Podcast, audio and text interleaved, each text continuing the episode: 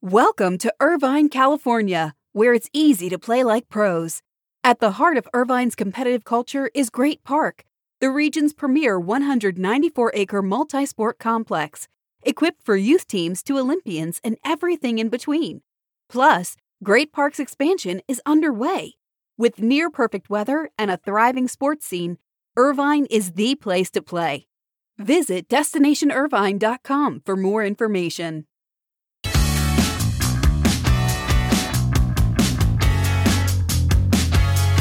The NCAA and college leaders are exploring a short schedule of summer exhibition basketball games, likely two to four, that would enable schools to play each other and fill a void when college basketball has very little presence.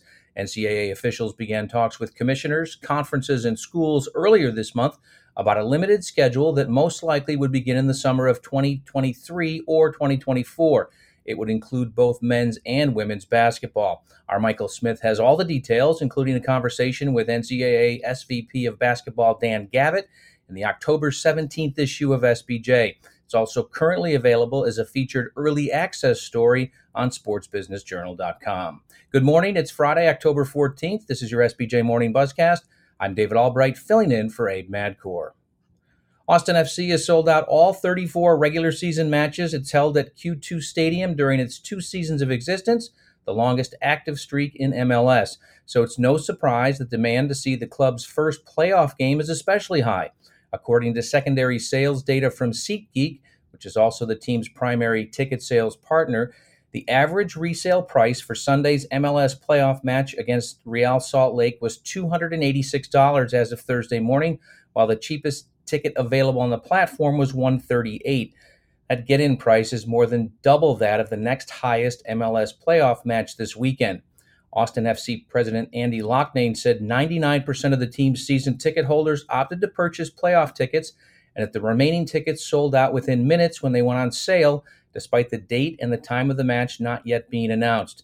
The Austin FC Real Salt Lake match will air on ABC, and fans in attendance will receive an Austin FC branded Rambler tumbler from Yeti, the club's primary kit sponsor. The NWSL rolls into the playoffs with 14 league partners, notes our David Broughton.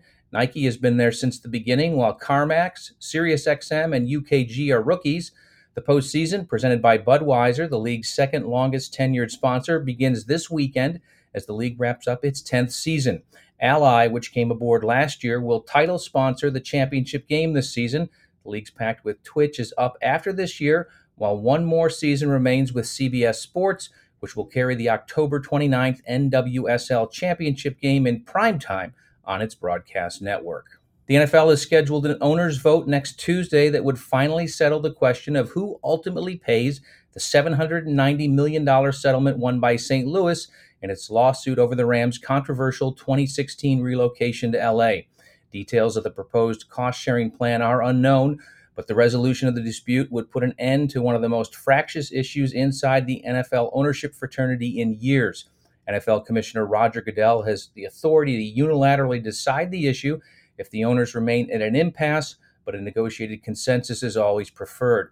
At the October League meeting one year ago, Rams owner Stan Kroenke first informed his colleagues that he expected help in covering a possible settlement a surprise to many of the owners who were under the impression Kroenke had agreed to indemnify them during his campaign for approval to move the Rams to LA. This spring, Goodell appointed a five person committee of owners to study the issue, but their work languished, and it's not clear whether they ever issued any formal recommendations. Last month, Pro Football Talk reported that Goodell was going to conduct a hearing. This year's annual USA Today Sports examination of SBF's coaches' pay reveals a 15.3% rise in average total compensation compared to last season, the greatest one year spike since the current basic methodology was put in place for the 2009 survey. While that increase is measured against 2021 figures that still were being affected by pandemic related pay reductions, if those reductions aren't included, the increase is 12.8%. Alabama coach Nick Saban has the most lucrative average annual package of all at 11.7 million with potential earnings of 93.6 million through February of 2030 excluding bonuses. 18 Power 5 public schools awarded their existing coaches raises of at least 1 million. The average pay for the 52 Power 5 public school coaches is just over 5.45 million this season, up from 4.66 in 2021. NESN will live stream Bruins and Red Sox games in 4K HDR, becoming the first U.S. regional sports network to show NHL and MLB games in that video quality within its own streaming app. Cloud media delivery company Akamai Technologies has partnered with NESN to facilitate the bandwidth for the 4K streams on the NESN 360 streaming service. The high quality video is initially only available for all home game streams for the Bruins and Red Sox. NESN 360 debuted 4K during Red Sox home games this past MLB season and will extend to Bruins home games starting on Saturday.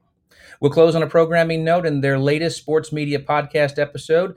Andrew Marchand and John Ourand interview Amazon VP of Global Sports Video, Marie Donoghue. It was Donoghue who first hatched Amazon's plan to go after the rights for Thursday Night Football, and she led how the streamer has approached its look both in front of and behind the cameras. In the pod, Donoghue reveals some news on an addition to the TNF pregame, and she talks about interest in the NBA, Big 12, and Pac 12. She also talks about what it was like to row in the Harlem River as part of Columbia's crew team while in college. Plus, Andrew and John have their usual Who's Up and Who's Down segments. They delve deep into MLB and Sinclair while also providing a prognosis of the current state of the Pac 12's media rights. And that's your SBJ Morning Buzzcast for Friday. I hope everyone has a great day, an even better weekend, and we'll see you back here Monday morning.